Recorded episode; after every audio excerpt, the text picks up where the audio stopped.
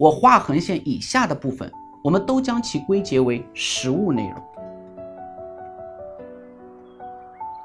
也就是说，在风险管理的实际操作过程中，我们要学习哪些东西？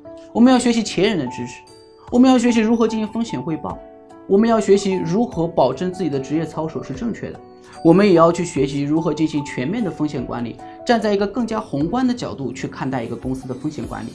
这些都是我们在实际操作的过程中我们要学习的。